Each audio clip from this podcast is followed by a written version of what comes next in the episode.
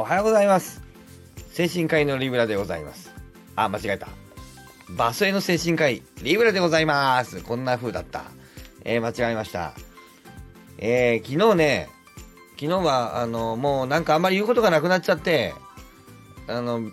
その日のでのその日の病院その日だったかな、まあ、なんか病院で起こったあのなんか摂食障害の話を入れてえ見たらあのあれですね。あの、ハッシュタグ健康のところで、えー、ランキング1位になってる内容は、なんかやっぱりランキング1位嬉しいな、なんとなく。ランキング目指してるわけじゃないはずなんだけど、僕が目指してるのは、いや、何も目指していない。ね、何も目指していない。最近スカンクさんとも言ってんだけど、これ僕らっていうか僕のこの放送一、一体何を目的として何のためにやってるんだろうってことをね、こうふと思っちゃいますよね。なんかみんながやってるから羨ましいなと思ってやり始めては見たものですよ。ねこれなんだこれ？僕は何をやってんだろうこれは。これは一体何をやっているのかこれはね。よくわからないわけでございます。ね。えー、まあいいやね。適当にやっておるんですよね。えー、まあいいじゃないか。ね。うん。言うことがなくなったから病気の話をしたって何？えー、普通じゃない。医者が病気の話するの普通じゃない。えー、アニメの話とかをすればよかった。病気の話なんか聞いたって面白くねえだろうと、まあ、思うんですけど、そうでもないみたいでね、あの、意外と、ねえ、まあでも案外知らないよね。いや知らないというかピンとこないでしょ。そうそう、そうだ。そうだ。研修の先生がえ？って言ったから、そのえ？って言うんだ。あ、そうなんだ。面白いんだと思って言ったんだ。接触障害、いい人が見る、いい先生、優しい先生が見ると死ぬことがあるよねっていう、なんじゃそれっていうね。えー、ことについて、ま、漠然とちょっと軽く言ったんで、まあ、ちょっと分かりにくい話もあると思うんですけど、まあ、意外と、うん、なんか、ね、興味深い部分もあるのかな、やっぱね。なかなかね、接触障害を見たりすることもないでしょうからね。えーとね、ということで、調子に乗って、えー、病院で起こった精神科のバックヤードの話をしたいと思います。ね、えー、まあまあ、日々ね、えー、医者をしておりますね。当たり前ですね。で、あの、精神科医はやってるんだけどさ、うんと、まあね、ま、何が難しいってやっぱりね、うーん、まあいろいろ難しいんだけども、やっぱ診断っていうとこですよね。なの診断の何が難しい精神科の診断の何が難しいってね。あの本当の診断があるわけでしょ？例えばその胃潰瘍とかね内科で言えばね胃がんだったりとかね肺炎だったりとかね肺がんだったりとかね前立腺肥大だったりとかね前立腺がんだったりとかね心筋梗塞だったりね心臓がんだって心臓がんはない。ね気づいてました？心臓にがんはないね。体中がんがあるのに心臓にがんはなんでできないんだろう？できるんだろうねきっと。あまあ上皮組織じゃないからあんまりそういう扁平上皮がんとかないからかな。あ心臓のがんって聞かないね、え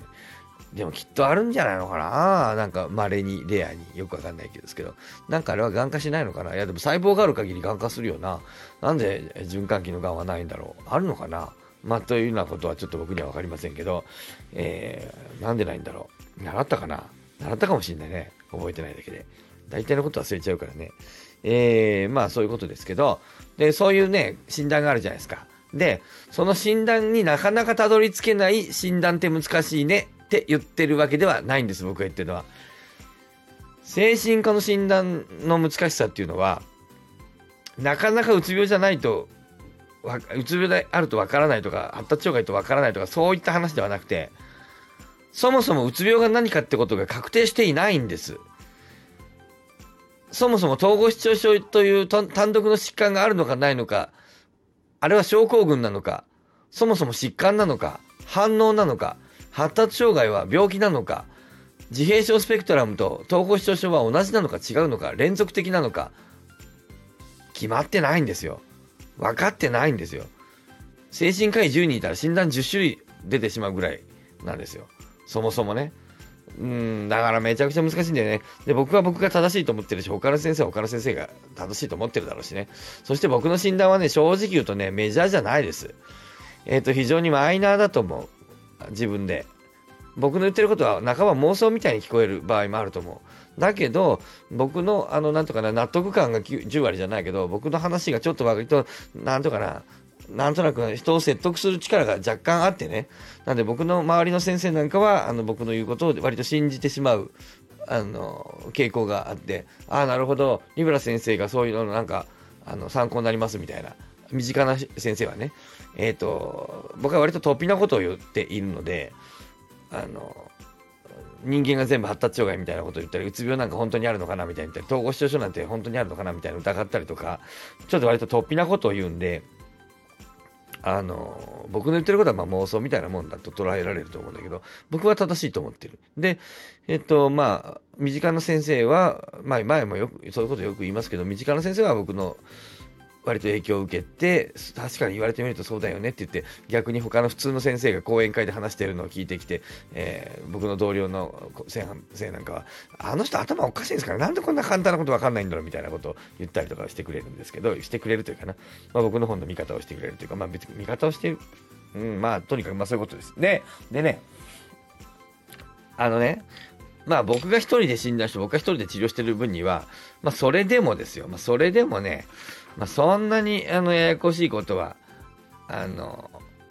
ないんだけどもさっきも言いました。これさあの診断っていうものがはっきりしないわけでしょ。そうすると何が困るって連携の時ですよね。まあ、それも内科からの紹介で精神科の僕のとこに来たってやつはね精神科の診断は僕が単独でつけるだけですからあの内科の先生がうつ病ですかって聞いても僕は「あなんそうなん違う」って言ってポンと否定することができるでしょだってえっ、ー、とね僕は精神科医なんだからさ。で向こうの内科の先生も、あ、そうなんだって普通に思うだけでしょ。だって別に内科医なんだから。問題はさ、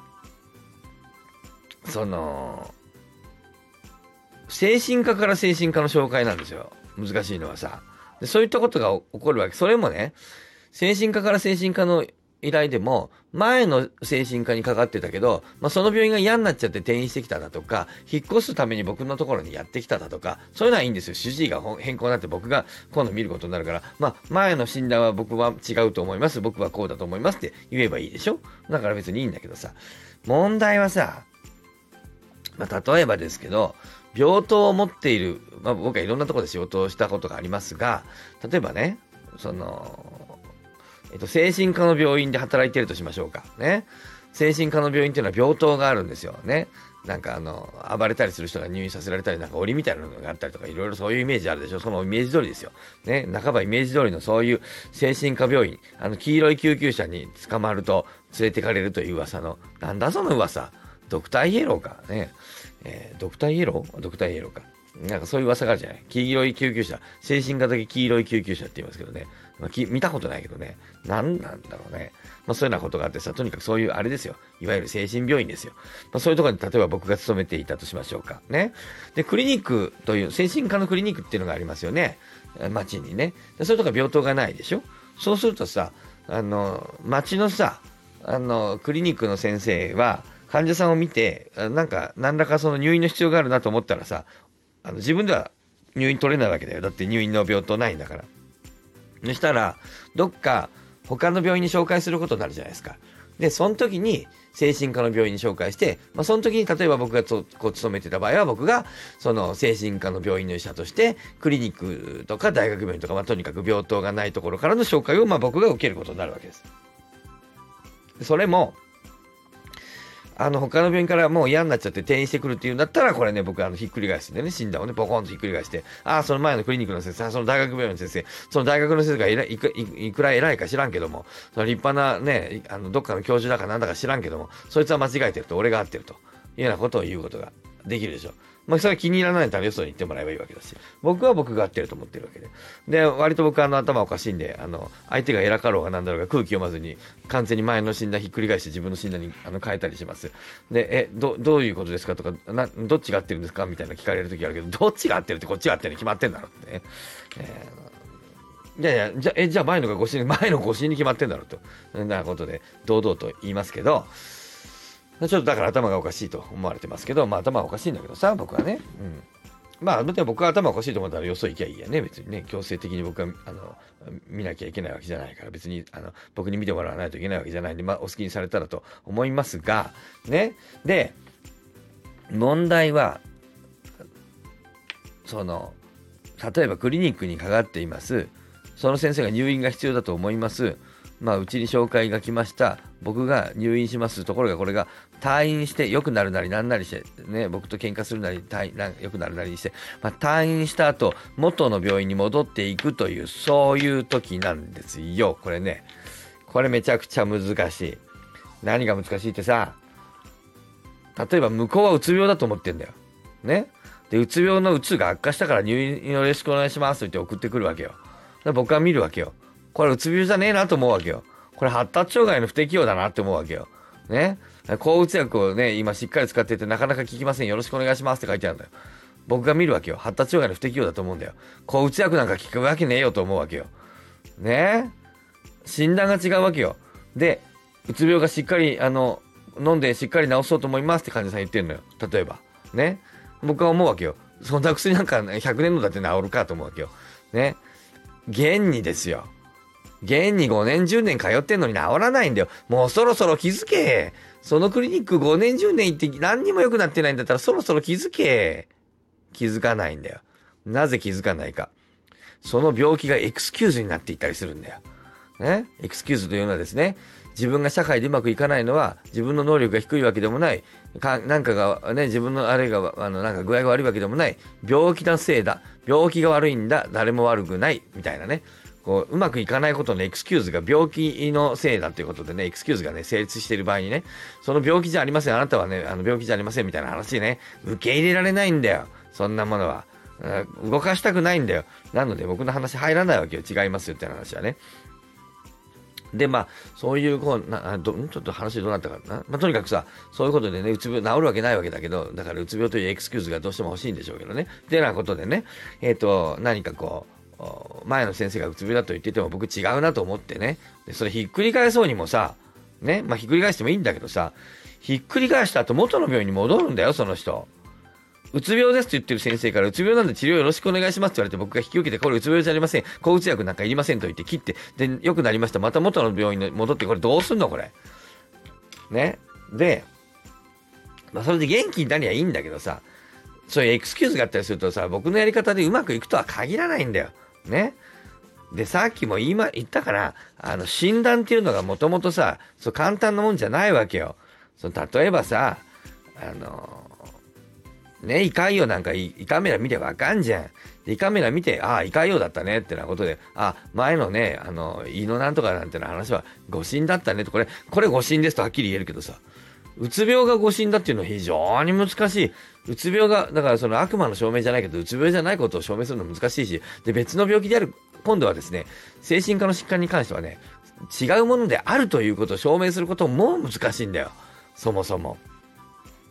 だその誤診といってもさ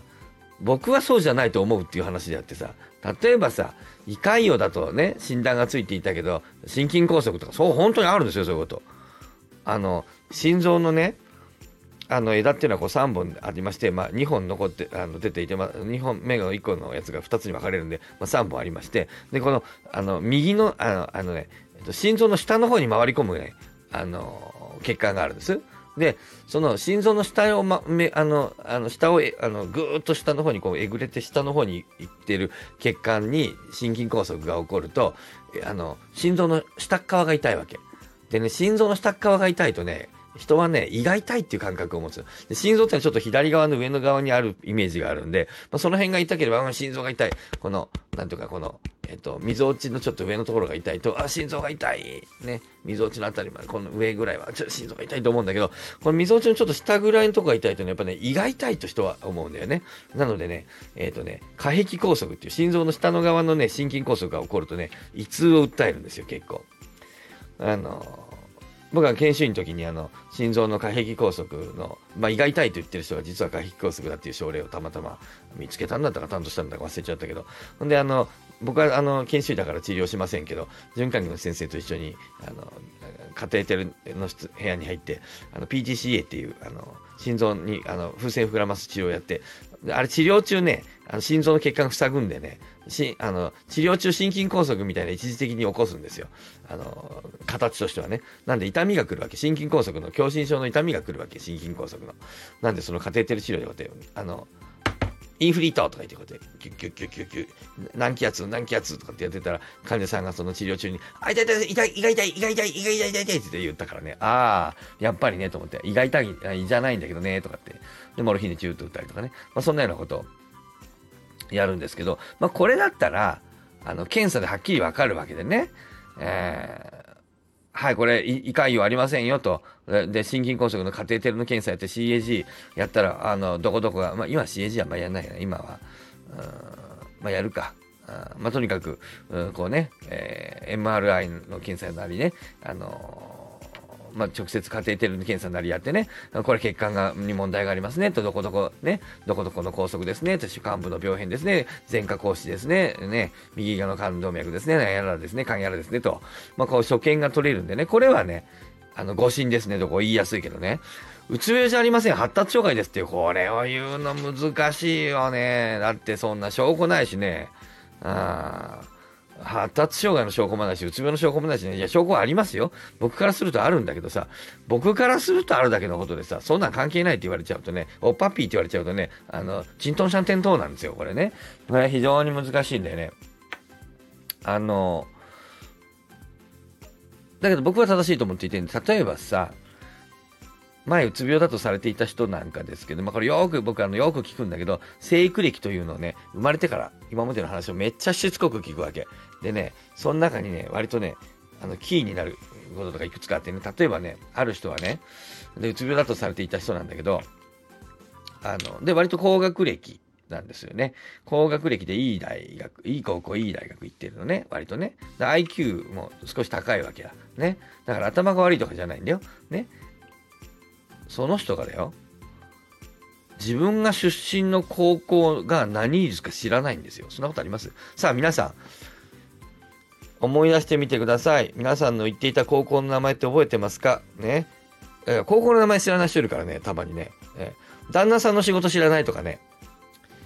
えまあ、そういうのは僕はまあ発達障害だなと思いますけど、まあ、自閉症スペクトラムだなと思う。興味関心が狭すぎる。いや、もちろん頭が悪い、精神地帯とかは別ですけど、IQ も高くて知能が高い、低くないのにもかかわらず、まあ、とんでもないこと知らないというね。一人娘の生年月日知らないとかね。あの、お祝いどうしたっていうね、今までずっとお祝いどうしてきた、ね、一人娘の生年月日知らないってあるっていうね。えー、まああるかもしれませんけど、まあね、まあ皆さん、今このラジオ聞いてる皆さん、自分が一人娘の生年月日をもし知らなかったらね、僕のところに来たら発達障害と診断されますからね、お気をつけください。えー、僕はそういうのは発達障害だと思ってる。ね。えー、その人はだからね、自分が出身の高校がですね、まあ名前はかろうじて分かったんだけど、えー、何率かは答えられなかったですね。で、答えたんだけど、あの、堂々と答えたんですけど、違うんですよ、事実と。僕そこが聞くんです。あの、どあの中国からは高校ですか？ええ、高校です。えっ、ー、と、それはあの、どこにある、あの、なんていう学校に行ってらっしゃったの？うん、そんなことを聞くわけ。そうすると、どこどこにあるなんとか高校です。と言って、あーっつって、それは何立高校？とかって、こうあの、あの設立母体みたいなの、なんか県立ですか？とか、私立の学校ですか？とかって聞くんだけど、本当は知ってるんですよ。ね。本当は知ってんだけど、患者さんが知ってるかどうかを確認で聞いてる。あと違うことを言ったりする。あの、あれどうだったかな？県立ですか？いや、県立、いや、県立、あ、公立ですねみたいなね、ことを言ったりする。こういう、だから、公立なんだけどさ、県立はさ、公立、あ、県立じゃなくて公立だと思いますとかね。あの、いや、県立だよ、みたいな。まあ、公立だけど県立だよ、みたいな。あの、その効率と権率の概念が全然分かってないとか、まあそれも、まあ IQ が低ければ別だけど、IQ120 とかって、権率と効率の違いが分かんないとか、あの、いらっしゃるけどね、研修医でも、あの、効率と権率と私立の意味のが分かんないみたいな人いますけどね。ああ、自閉症だなと思うけどね。まあ、自閉症じゃないけど、まあ、自閉症スペクトラム。だから医者に医者になったりもするんでね、知能が低いわけじゃないと思うんで、偏差値70、まあ70までいかないかな。65とかね、まあ出していてもね、えー、そういったことわかんない人のね、えー、愛知県で出身なのに、えー、IQ が100以上あるのに、えー、えっと、江戸幕府を開いたのが徳川家康って知らないとかね。愛知県のね、その人、西三河の人だったけど、西三河はもう徳川家康、徳川家康言うんですよ。とかに岡崎とかね。えー、西三河にね、住んでいてね、えー、50代までね、西三河で暮らしていてね、えー、江戸幕府、徳川家康とこれが繋がらないとどうやって生きてきたんだとねいや、学校、あんまそういうこと歴史とか興味ないんだよとかって言ってたんだよね。いや、歴史興味なくても岡崎に住んでたら、あの、避けて通れんよと思って、何もかもに葵なんとかって書いてますからね。葵の湯ね。葵なんとかセンターね。なんとか葵病棟ね。なんか葵なんとかって、葵葵、葵葵言っててね。それが徳川のことと気づかないというね。そんなことあるっていうね。えーまあ、てなことでね、そういうと、あの、ね、自分のその娘の誕生日知らないとかさ、一人娘の誕生日知らないとかさ、えー、自分ちの、あの、郵便番号全くわかんないとかさ、あの、まあ、郵便番号ぐらいわかんない人いるかもわかんないけど、うん、普通でももしかしたらちょっとわかんないんだけど、まあ、僕が自分が知ってるからちょっとわかんないんですけど、どうん、郵便番号はもしかしたら知らない人いるかもわかんないけど、まあ、とにかく、一人娘の天然元日知らないとか、自分の出身のあの高校が何率か全然わかんないとかさ、えー、普通科だったかどうかわかんないとかさ、えー結婚してて旦那さんの職業全く知らないとかさ、多分会社員ですとかさ、そんなことは、うちあの仕事を家庭に持ち込まない家庭なんでとか言ってね、いや、そんな、そういう問題じゃねえよっていうね、あの、ことがたくさんあるんですけど、まあ、あのね、あの、かつてそういうことがあってね、その人にうつ病と書いてあったんだね、カルテにね。あていうか、紹介状にね。そのうつ病の治療してください。あの、入院ね、治療してくださいって言って、何やんの、こうやってあるとね。ってなことでね、え、なかなかね、こう、誤診だというのは難しい。まあ、ただね、まあ、誤診だと言ったところで、例えば発達障害のうつ、うつっていうかな、不適応みたいなものを薬で治すこともできるわけだし、まあ、診断なんかとしてもいいやという意見も、あの、まあ、あながちその、ね、わからんではないです。診断なんか一緒じゃん、どっちでもいいじゃんというようなことはもちろん、あの、あるんだけど、ただね、現実に僕があの医者をやっておりますとね、あの、なんか病名をね、あ、これあなた発達障害よと、自閉症よと、自閉症っていうか自閉症じゃないんだけど、自閉症スペクトラムよと、その人 IQ 高かったからね、あの、ご説明した途端に元気になる人とかいるんですよ。ね。で、そう言うとね、いやいや、ね、リブラ先生さっきも言ってたと。あの、あんた言ってたじゃないと。患者さんが言い訳を欲しがってるって言ったじゃないと。社会適応のね、不適応のね、自分がうまくできないのは自分のせいじゃなくて病気だったんだと。ああ、よかったと言って、病気なら私のせいじゃないじゃんっていう言い訳がね、その発達障害だっていうものに求められてね、言い訳ができて元気になっただけじゃないの、先生と。別にそれはあの、名前が分かって元気になったってことはそういう言い訳が得られただけでしょそんな、まあ意味ないじゃんみたいなふうにおっしゃる人もいるんだが、というふうに思う方もね、おられるかもしれませんが、だからそ僕はそれはね、必ずしもそうじゃないと思っていて、そのある、そのある患者さんはね、僕がそういうふうなあの発達障害の診断を下した途端に元気になったんだけど、でそれにじゃあ言い訳かと言われる。もちろんそういう面もあるとは思うんです。もちろんあるとも思うんだけども、その人、もともとうつ病だとか双極性障害という病名つけられてるんです。別の病院で。で、そこでうまく合わなくて僕のところに変わってきたんだけど、だから、言い訳という意味ではもうすでに言い訳はその人持ってらっしゃったの。十分な言い訳を。うつ病だ。双極性障害だっていう。もう十分言い訳じゃん、これ。ね、エクスキュージュじゃん。もう、そういうふうに診断されてたんだからさ、言い訳が必要なんだからもう持ってたのよ、じゃあ。ね。だけどね、しっくりきてないんですよ。おそらくその、か、あの、ね、それ診断されている人たちはね。その、うつ病、うつ病かと。で、本読んでな、うん、うつ病でうまくいかないか、抗うつ薬効かない。うん、まあ、うつ、まあでもうつ病か。そうなんだ。双極性障害。うつだと思ったら、なんか、あその、えっ、と、なんか、休みの期間に、えー、自分が趣味のこと遊んでたら、あの、休んでる、会社をうつ病で休んでるのに、趣味の生け花をしたら、あそれは、そう状態だって言われた。あ、そうか。これ双極性障害なんだ。あれ、そう状態だったんだ。へーって。えー、そうなんだ。うん、でも特徴読む。薬も効かない。うん、でもしっくりこんなこんな感じだよね。で、そこに僕がいろいろ聞いて、それそう状態じゃなくて、その、うつの時に、あなたそのね、今、今はそうじゃない、今はそう状態じゃないね、と。で今ね、思い返してみて、その元気ない時に生け花したのか、なんか、な、何、何がいけないか分かるって言ったら、いや、全然分かりませんってわけ。ね。えー、いやいや、会社を休んでいて生け花行ったらやっぱりちょっとそれはね、悪く思われる。あ、そうなんですか？っていうわけね。いや、会社休んでる間に生け花行っちゃダメよって。生け花学びに、あの、なんかあの、コンテスト出ちゃダメよ、東京の。東京まで行って生け花のコンテストに出ちゃダメだって。えー、そこで賞取っちゃダメだって。えー、うつで休んでんだからさ。空気読まにゃ。みたいな。え？空気って読まなきゃダメなんですか？治療中にみたいな。え？空気を読む？何それ？みたいな。それはね、そう状態じゃなくて、別に、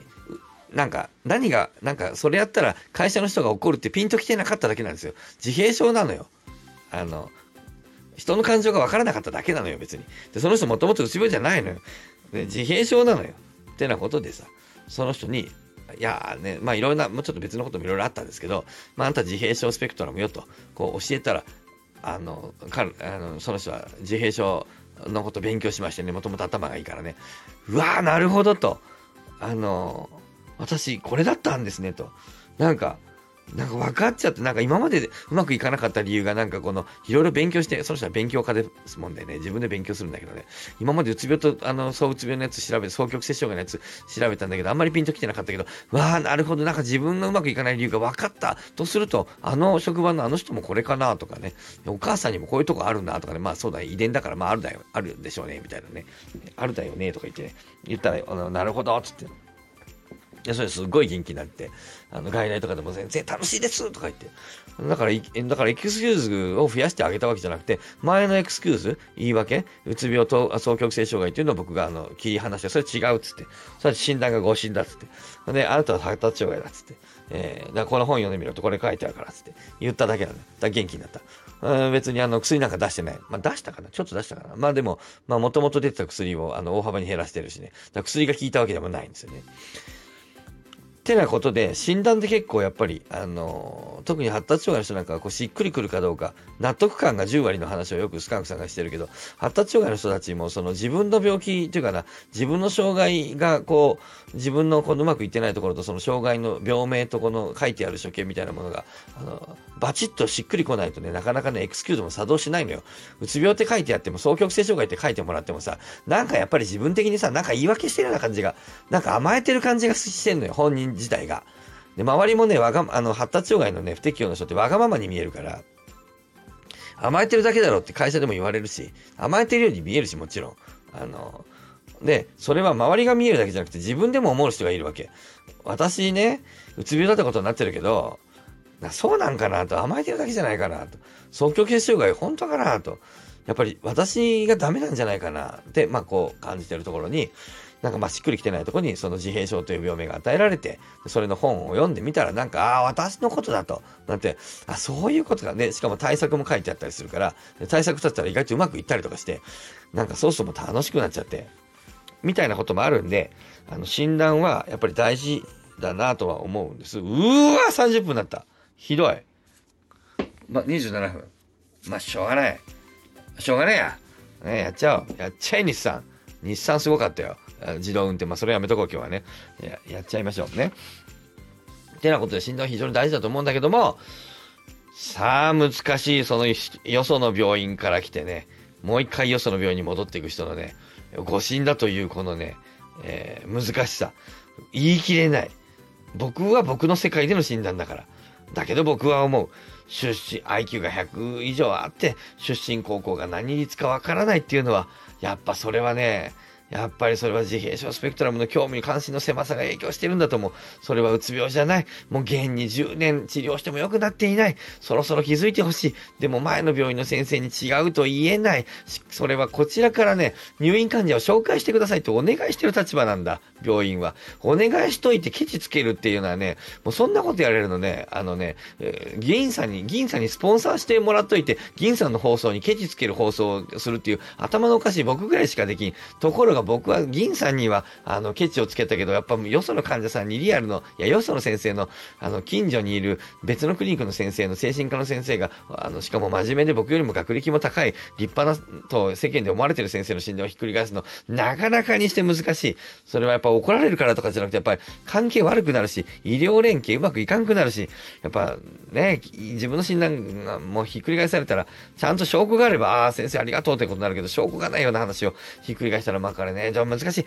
という、非常に難しいという話でした。ね。今日非常に長かったですが、えー、長くなっちゃいましたが、まとめると、